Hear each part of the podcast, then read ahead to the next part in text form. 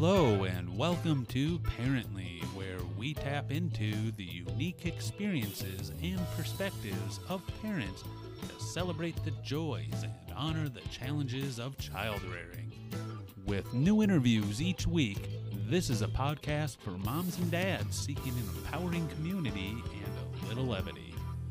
Now, here's your host, Kelsey Higgins. Hello and welcome to Parently. Today we have an awesome guest talking about something that you've probably heard about, but you may or may not know much about.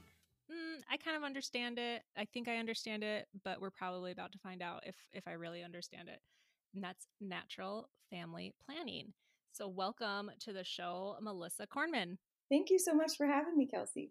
Yes, this is a really interesting topic. Let's start with you. Where did you grow up? Tell me about yourself. I grew up in Orlando and basically from kindergarten on, and then went to school to become a speech language pathologist.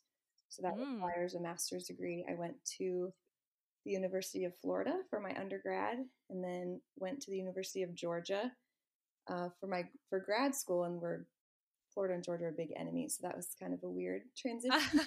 both schools are great schools, and um, I worked for about three years, and in the middle of all that, met my husband, and we are now in Panama City. We did long distance, and he was always in Panama City, so we knew we would be here at least starting out our marriage. And then I stayed home once we had our first of four boys. We now have four boys, so ages six, four, two, and a seven month old baby. wow. Um, So, yeah, my speech language pathology days seem like a long time ago, but um, every once in a while I think about it. It's back there somewhere. Got to dust off the cobwebs. Um, but um, basically, full time with the boys, and the oldest just started kindergarten this year, and we are currently homeschooling. So we'll see how that goes. I mean, we we like it so far, but who knows? We'll just take it year by year. was the homeschooling a, a part of the master plan or was that pandemic induced? No, that was not. It wasn't pandemic induced. We had Okay. talked about that. I mean, I don't know. We just were always kind of open to it. I have been friends with a lot of families who are have kids who are a little bit older, and I was just always attracted to what they had to say about homeschooling, and Mm. it just seemed like a cool option. But yeah, I mean, especially with pandemic, I was like, eh, not Yeah. really wanting him to be at school all day wearing a mask. So it was definitely like, yep, we are doing this for now. So Very cool. I did a whole uh, podcast on homeschooling with a, a gal who homeschools her eight children. Uh, so that was a really, yeah, that was a really cool one to, to hear about. And I certainly learned a lot and understand a, a lot more about the benefits of, of homeschooling. So it's cool. It's something that you took on for your kids. Did you always want to be a parent? Pretty much, yeah, definitely. I was the oldest of two brothers, and then I also had a lot of younger cousins. And so I just loved babies as a little girl, and I always pictured myself as a mother. And then, kind of ironically, I was always attracted to families that had only boys. Um, really? yeah, and I just always thought they were so cute. And uh, looking back, like maybe that was God's way of preparing me, like, well, because you're gonna have all boys, at least so far so far it's all boys so um so i i love it i mean people often ask about are you going to try for a girl or do you want a girl but if we never have a girl i'll be totally fine if we have a girl great but um i guess that was just kind of meant to be for now kind of sidetrack. Do you get offended or think it's weird or anything like that when people make comments like that? Like, are you going to try for a Um, girl or are you just like, oh, whatever? so i mean i don't like it but it's so common that i'm sort of used to it um Mm. but something about I don't know. It's like when you're a mom with your kids, it's like you have this sign on your forehead that says, like, please, I welcome all comments and thoughts that you have. Like, please, I want to hear them all. And it's like, uh, really? Like, it's none of your business. And I don't know. I mean, you can't control it. So you get what you get. so true. Anyway, I just so some, I mean, whether you're pregnant or whether you're out with your small children or, I mean, we, um, three out of our four babies have been surprises in terms of their birth, you know, what gender they are. And so it's kind of nice, like with my fourth pregnancy, and I was out with my three boys.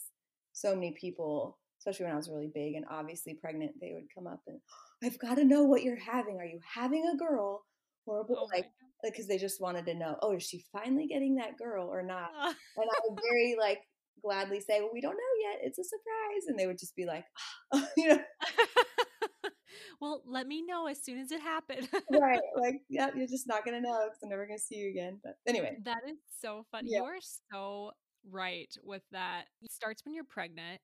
And I cannot tell you how many birth stories I heard when I was pregnant. It was like people saw that I was pregnant and wanted to tell me about their their birth stories. Some very terrifying birth stories. yes, like, please, I'm good. Like, oh, that's funny. Yeah. Okay, so what is what is your favorite part of being a mom? I would say as of recently, um, it's been seeing the boys and how they interact with each other. And um, especially with the baby and having like six and a baby is a pretty, it's like starting to get a wide range there. And so to see how the six year old like takes care of the little baby and then even the ones in between. And even, yeah, just, I mean, of course they fight and disagree a lot, but they are really such good friends. And I really believe the best gift you can give to your child is a sibling or or two or three. Um, Melissa, my husband is going to need to listen to this episode. yeah. He's going to need to hear that. Exactly. Well, tell him to tune in. Um, well, well, because you, as a parent, I mean, hopefully your kids are around a lot longer than you are, and once you're long gone, I mean, ideally as a mother, like to me, the best thing would be that they were still really close and you know shared a positive, healthy relationship as brothers. So just seeing like glimpses of that um, underneath our own roof right now has just been really fun for me lately. So. That's cool. What is uh, on the flip side of that? what is the most difficult part of being a mom? Um, I'd say motherhood makes you very aware of your weaknesses. Um, Ooh, and yeah, and I, you know, you know, you're not perfect, but you can cruise along without being a mom. Like, you know, pre-mom days, like I'm a pretty good person, pretty nice to people, and you know, I don't have like tons of enemies or something. But when you become a mom, like it just, you really, it kind of breaks you down, and you really find out kind of what you're made of, and you realize how impatient you can be and how selfish you can be. And it's just a really good lesson in humility. And I'm by far like nowhere near saying I've got it all figured out. And so I'm just thankful for this journey and um, that my little boys are helping me become a better person. So That is an awesome answer. I ask I asked that in some form or fashion in most of my episodes. That is the coolest answer I've ever got. It's really cool. Thank you. well, I could. You're welcome. I was like, I could say that it's really hard when they're all screaming and crying, which does happen, but that's pretty boring. so that's what all kids do at some point, right? oh yeah let's that that's enough about melissa Yeah. for now let's uh let's talk about the our topic today natural family planning Well, before we get into exactly what it is, just like to kind of acknowledge the um, kind of the stereotype or just like that negative, like NFP means you're going to have 20 kids.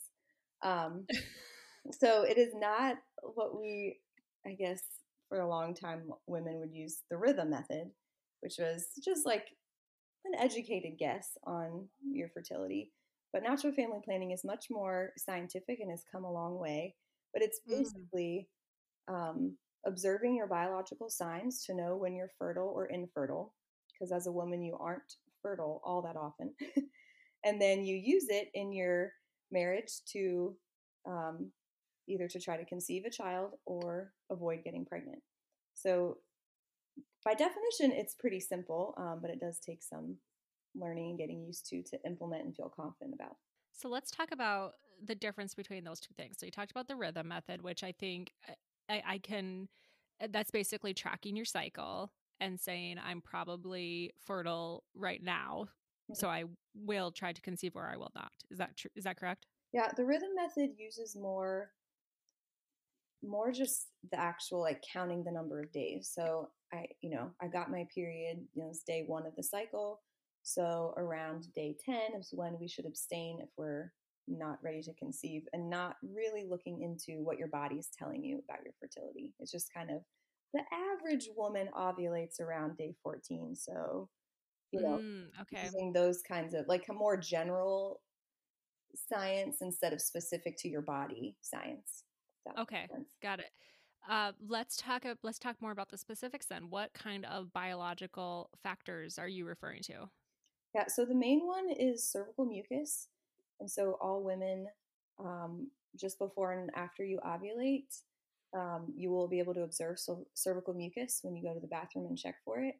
And the cool part is, I don't think most people know, um, if you have healthy eggs and healthy sperm without cervical mucus, it's impossible to get pregnant. So you need the cervical mucus for basically the sperm to reach the egg. And so Oh, yeah, so you're observing for when that is present because when that is present, that means you are fertile and the sperm can reach the egg. is that like how that it transports up to the egg, or what do you mean that it's needed for that? Yes, so when sperm are placed inside the vagina without cervical mucus, they will die within like an hour.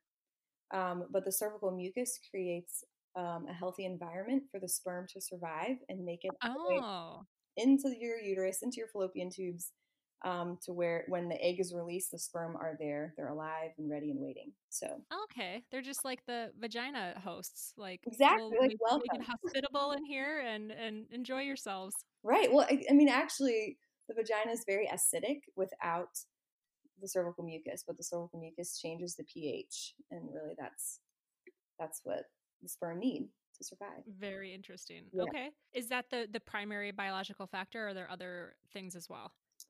Yeah. So that's the main one. Um, there are some um, methods that also look at temperature. which That's not one that I use.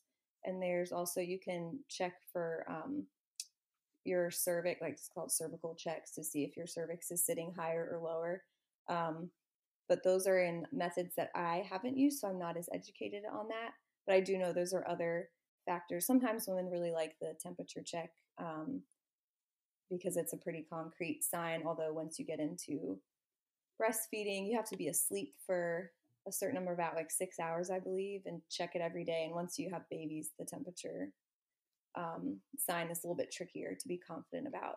Um, Mm. but then with charting, you also see so much about the length of, um, I mean, just like your period, your your post ovulatory phase needs to be a certain length um, to show that you're you have a healthy like healthy hormones and stuff. So there's a lot that through charting you can learn about your body. Um, but if we're just talking about, you know, ba- you know when to make a baby and when not to make a baby, it's pretty much the cervical mucus. But I can say that up until I was educated on this, you know, I probably had my cycle for 10 years and had no idea. And so Mm. that's probably the saddest part about all this is that most women just, I mean, you know the basics of the birds and the bees, but you really don't know how your body works. And it's fascinating when you really start to pay attention and see Yeah, see what your body is actually telling you. yeah, yeah, definitely.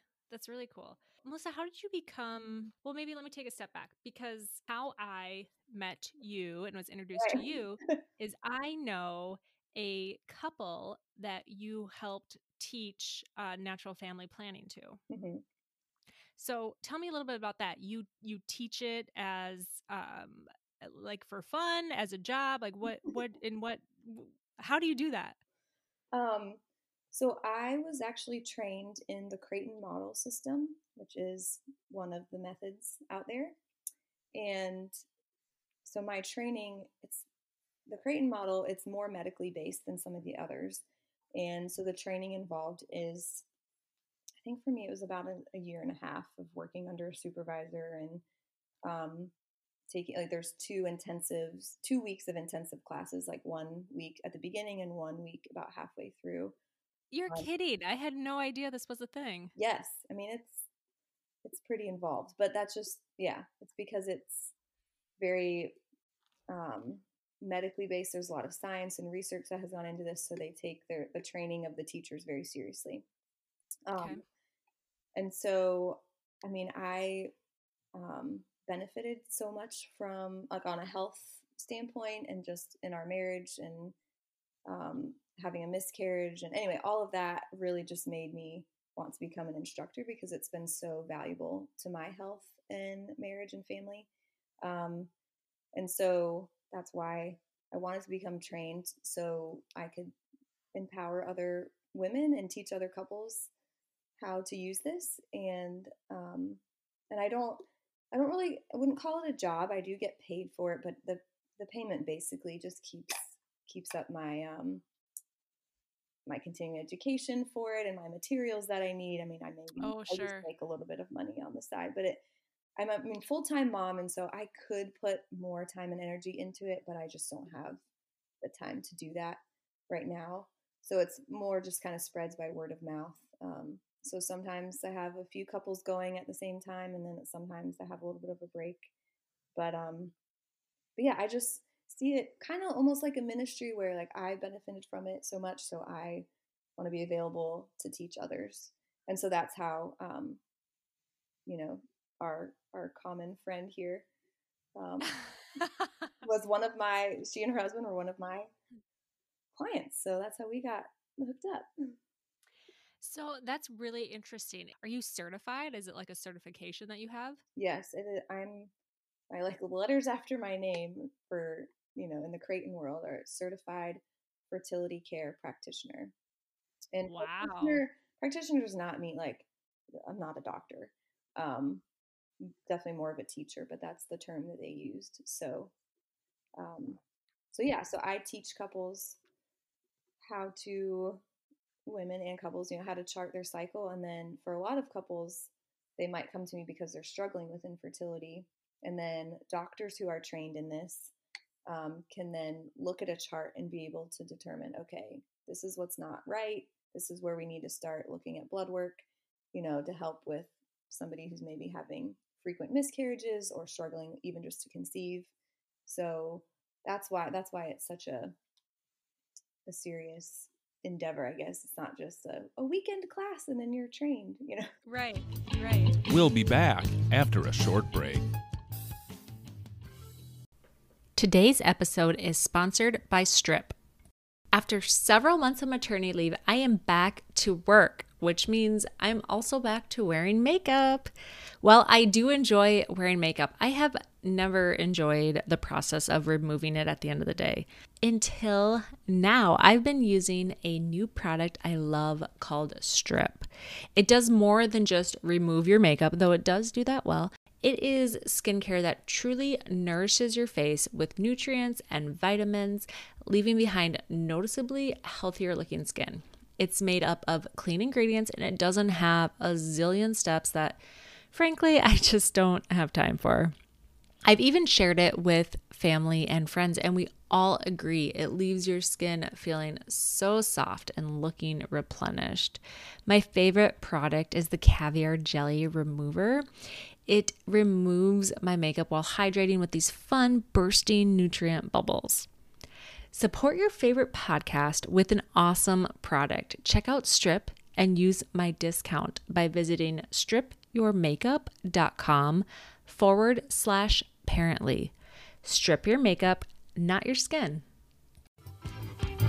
Now back to Parently with your host, Kelsey Higgins.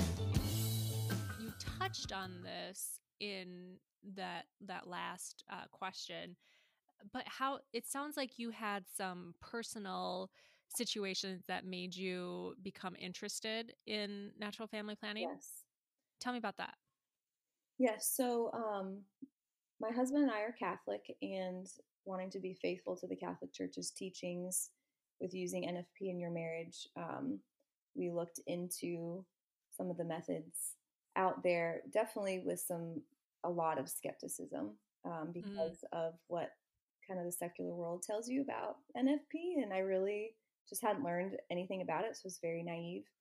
Mm. And as we kind of looked over, there's not a ton of options, but the few options that are out there, Creighton, I heard, was more medically based. And I had been for several years having some irregularities in my own cycle and was frustrated by it, but kind of just put it on the back burner and ignored it.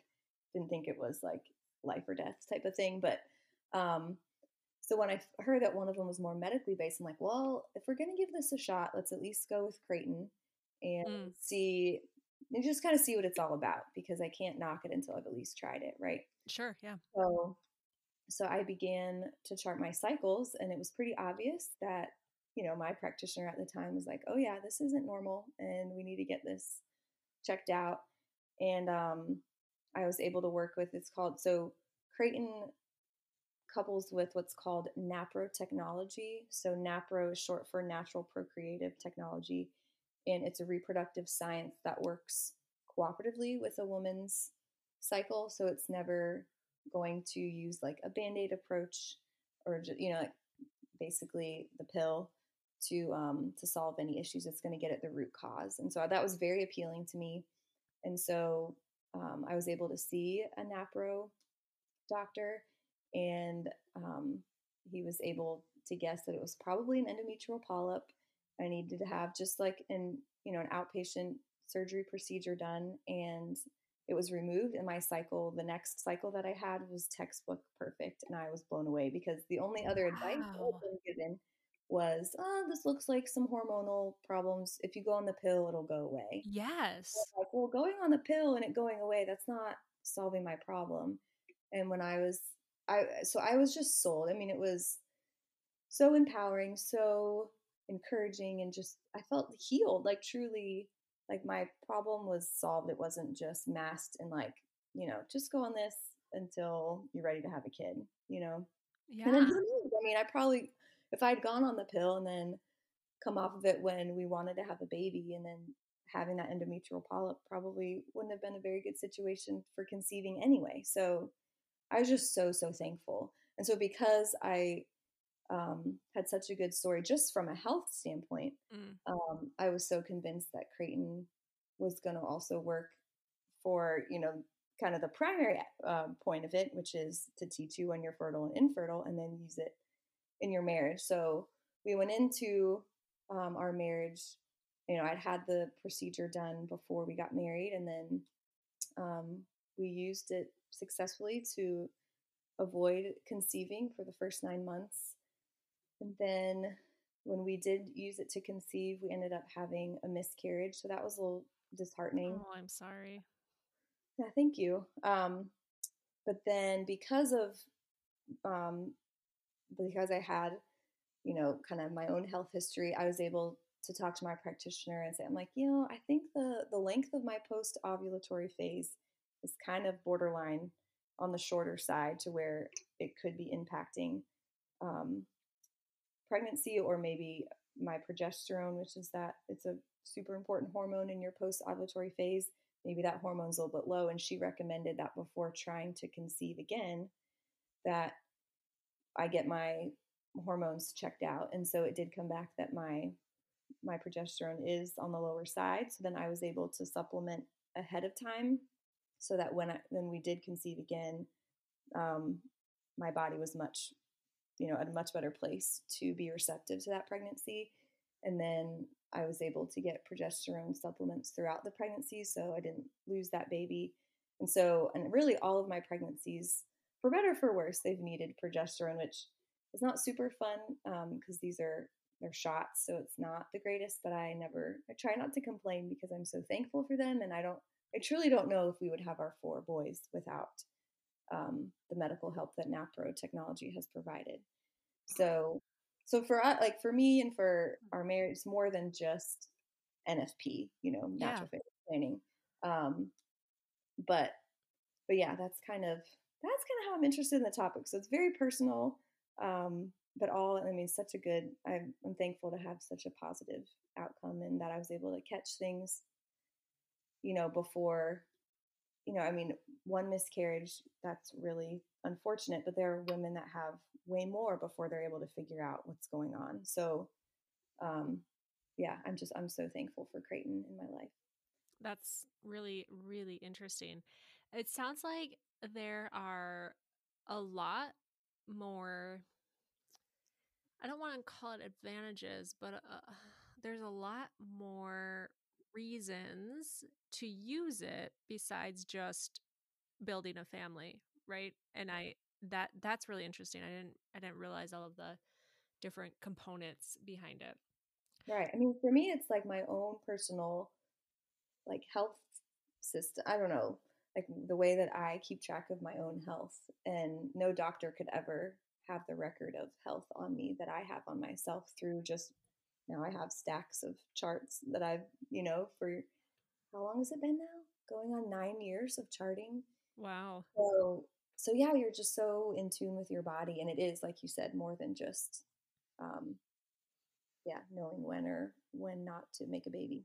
So are doctors receptive to that or is it like you walk into the room with all these charts and they're like, "Oh gosh, here's that Cornman lady." Uh, um I say most doctors have never heard of it because it's so not mainstream when it comes to either reproductive science or um, you know birth, how are you gonna i mean birth control or whatever it's just so not mainstream mm-hmm. um, that i mean so a napro doctor who's trained in it is all about it they're like i want to see those charts yep. but um, i remember the first doctor i went to with my chart you know he looked my husband was with me and he looked at us like do you guys have any fun with this? And i was pretty offended by that.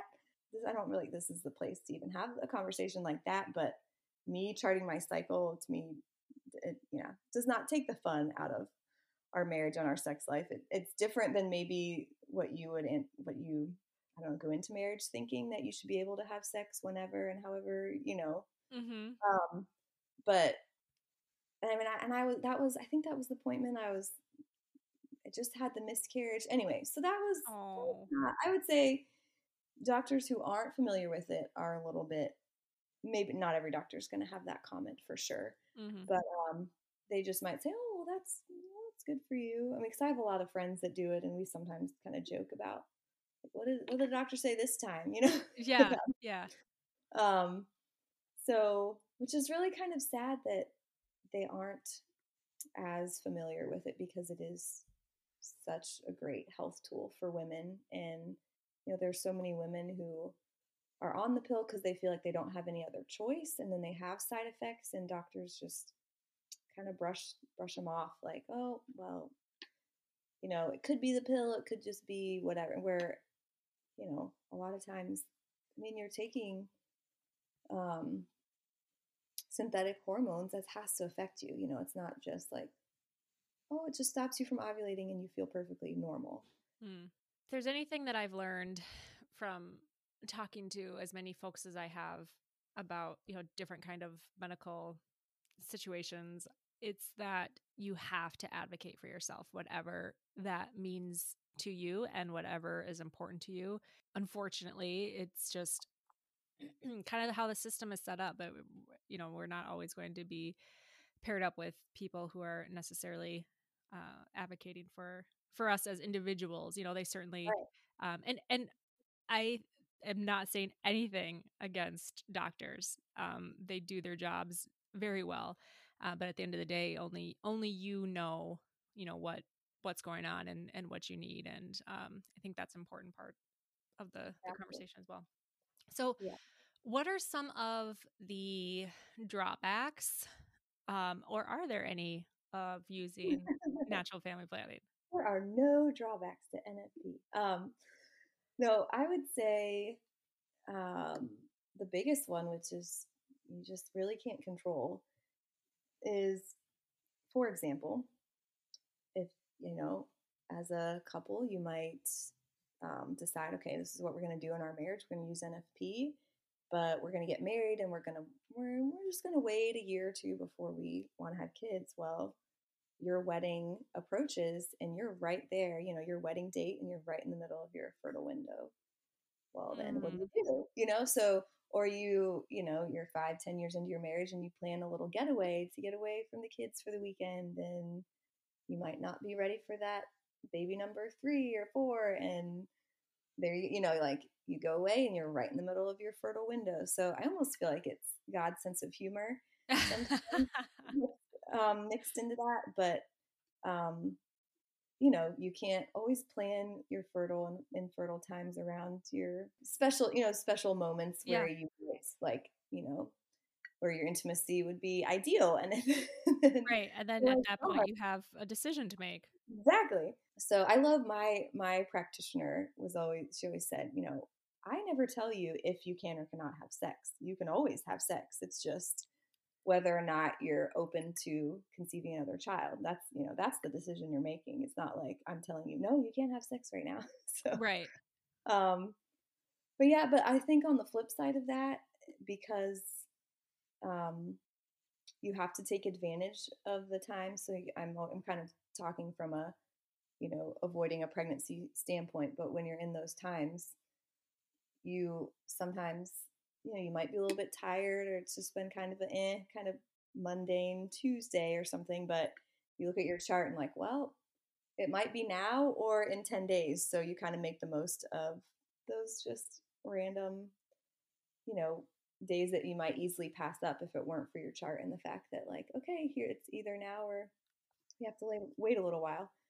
It's all we know, so I can't compare it to what it's like, um, you know, for somebody who might be on the pill or something like that, where, you know, sex is sort of just like whenever you want it. I feel like it makes us appreciate it more and not take advantage of one another um, instead of just using each other um, for pleasure. It's more, you know, we are intentional about it and yeah, I don't know. It just makes it a little bit more sacred in the marriage. So, um, anyway, I'm I'm again talking about an advantage and not a drawback, but no, that's that's really interesting. I never I never would have thought about it from that perspective, but you're you're totally right. If you're at that spot and you're not in the mood as they say, but you look mm-hmm. and you see okay, now or we got to wait. I it's interesting to think about from that perspective too and it, it encourages because eh, because you think about natural family planning and just in general someone who's not educated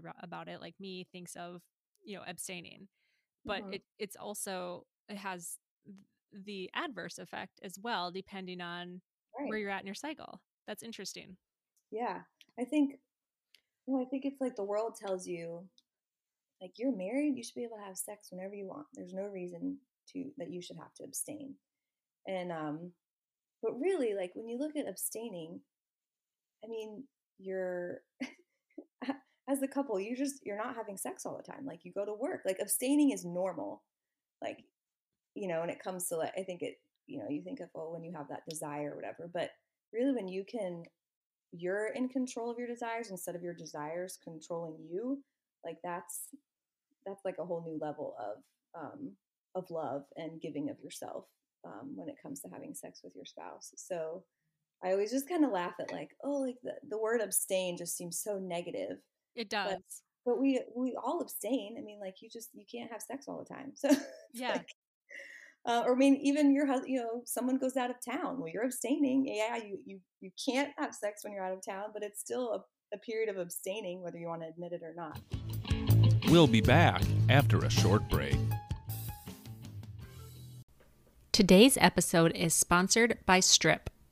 After several months of maternity leave, I am back to work, which means I'm also back to wearing makeup. While I do enjoy wearing makeup, I have never enjoyed the process of removing it at the end of the day. Until now, I've been using a new product I love called Strip. It does more than just remove your makeup, though it does do that well. It is skincare that truly nourishes your face with nutrients and vitamins, leaving behind noticeably healthier looking skin. It's made up of clean ingredients and it doesn't have a zillion steps that, frankly, I just don't have time for. I've even shared it with family and friends, and we all agree it leaves your skin feeling so soft and looking replenished. My favorite product is the Caviar Jelly Remover. It removes my makeup while hydrating with these fun, bursting nutrient bubbles. Support your favorite podcast with an awesome product. Check out Strip and use my discount by visiting stripyourmakeup.com forward slash parently. Strip your makeup, not your skin. Now back to Parently with your host, Kelsey Higgins You're talking about how your cycles were irregular and it was Mhm. frustrating you and you kind of use this to get to the root of the cause right Yes. so does a woman is that like step one like does a woman need to have regular cycles in order to use the creighton method No, I mean, oh, it does make sense. And a lot of people think, well, my cycles are too irregular to um, to use something like that. But because you're looking at your body and your body's, I mean, your biological signs, even if it's irregular, you're still you're still gonna know when you're fertile and infertile. Um, so, I mean, it wouldn't be prohibitive to use something like this. Um, it might be some i mean some women just have a little bit trickier cycles to navigate at the beginning um, but when Mm. you're working with somebody you know in person or you know lately virtual um, instructor to be able to look at your individual cycle um, it usually doesn't prevent you from learning to still figure out your fertile and infertile windows Is there anyone eh, that you would say, oh, you know what, you're just not a great candidate for this because XYZ?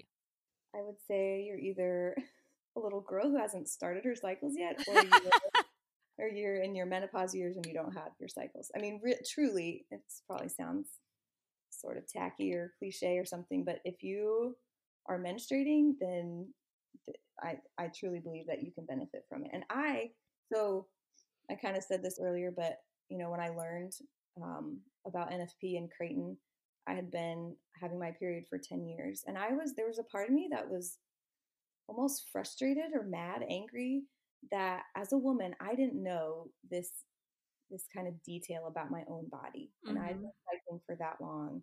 And I didn't know about cervical mucus. And was like, why didn't anybody teach me this? Like I should know this about my own body. Mm. And it was so fascinating and it's beautiful. Like I just God's design, the woman's body and how it works. Like it's I, I mean, I have loved uh, like everything about it. But there was that part of me that was like, I should not be this old. And um, I granted I have boys, but if if we had a daughter, if we have a daughter one day, I will be teaching her this like from, you know, at an age appropriate time, but before she even gets her periods, that she knows what to expect, and then to be able to learn, kind of, I mean, not as in detail, maybe charting like I do, but just to be prepared for the cervical mucus, and that's normal, and what that means, and I just think you can really appreciate your body so much more when you understand it. So. hmm Yeah. So anyway, all that to say is I, you know, I really feel like it can benefit women of all ages as long as you're, you know, in your procreative years. Yeah. Trying to remember as you're talking, I'm like, okay, I know I didn't have this conversation with my parents. Like, did I talk? Ab- did they talk about this in health class? Like, I don't think so. I don't think. Yeah, yeah, it's not part of what is it fifth grade the, sex uh, Mhm. education that you get in school, or I mean they teach you the basics, but it's not this detail by any means. I remember my takeaway from that. This is so funny. I remember my biggest takeaway from that fifth grade sex talk was that we need to start showering daily. That's what I remember. oh goodness. Well, step Yeah. one, right? Take care of your body and shower. okay. What is I think you you mentioned right at the beginning of this like hey, it doesn't mean you're going to have 20 kids. Do you think that's the biggest misconception about natural family planning? For sure. Yeah. So, okay. Picture, I mean, I even know somebody who got pregnant with her third on, she was on the pill. And somebody in her situation, you go like, wow, that's really unfortunate or unlucky. I mean, you're on the pill, you're doing everything you should to be, you know, a responsible parent, a Mhm. responsible married couple. If you're not wanting a baby and like, oh, you get pregnant, oh, you know, but you're doing NFP and you share, oh yeah, well we weren't really trying to get pregnant, but we did, and people just almost laugh like, wow, they were using NFP, of course. What do they think? They, I mean, that stuff. is really That's weird. actually yeah, you're right. You're right. I would react totally different in those situations. Or an, I mean, an IUD. That's always scary to me. Somebody who gets pregnant with the IUD, because that can really that's scary for the baby's health and you or your own or both. You know, have, being pregnant Mhm. with the IUD inside. And again, same situation. Oh my gosh, that's so unfortunate. Like, oh, what is what an awful situation. But it's like no, I mean, if you're having sex, there's always a chance that you can conceive. And I don't know, we've gotten away from, I mean, people rely too heavily on these various means of contraception, like, oh, if I'm doing that, then I'm good, you know, and and I just I'm not gonna get pregnant. And then when it does happen, it's like, oh, well, that's just one of those weird fluke, whatever situations. Like, well, actually, like when two people, when a man and a woman have sex, like having a baby is kind of what's supposed to happen a lot of times. so, mm-hmm.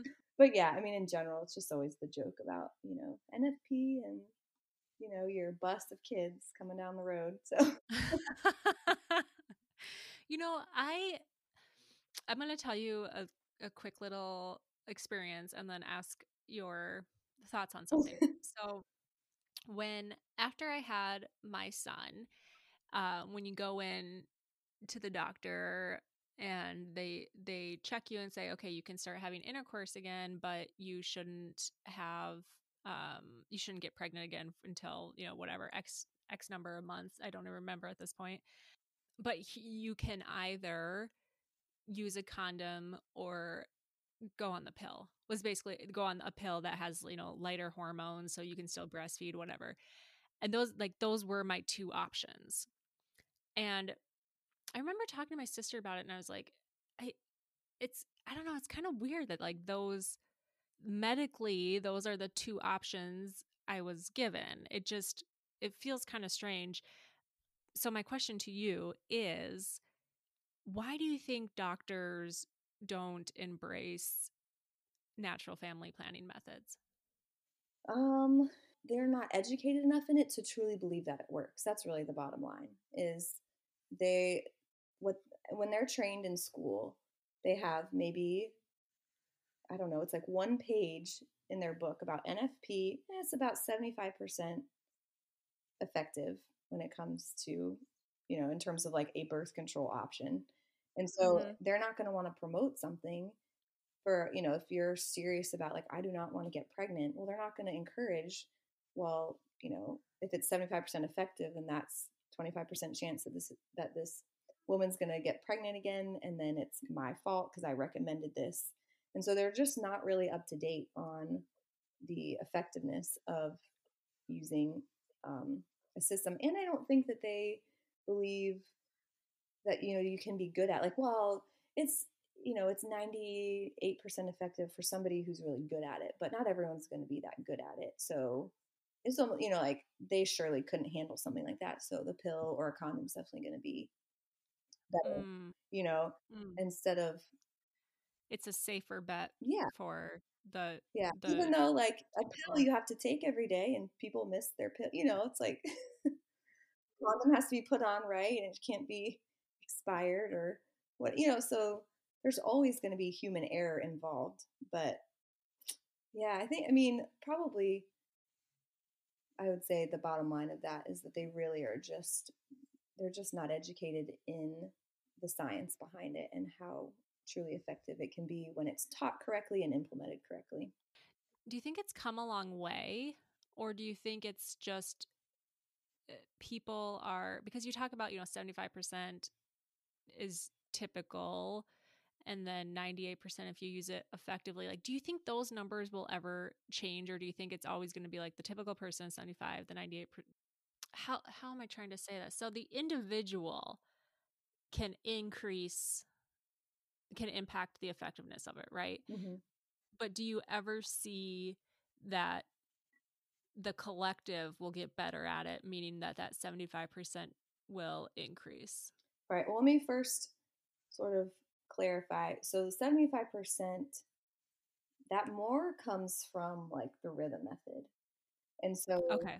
like when, when it comes to Creighton, it's 98% effective in perfect use. So, you know, having learned it correctly and using it correctly.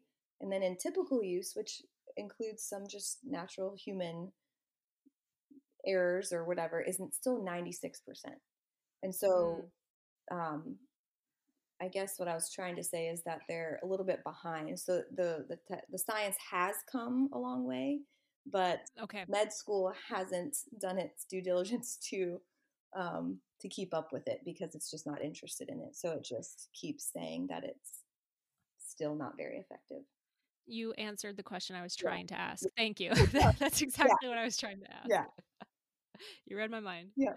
So, if someone's been listening to the podcast and they're like, "Wow, that's that's really interesting. I think that that's something that I want to look more into or I I would like to try." What are good resources for those folks? You can go to creightonmodel.com and learn about Creighton specifically. Um, Okay. a great website called You, Me, and NFP. Oh, and they share a lot of information um, about NFP. And there's even a blog that goes along with this website.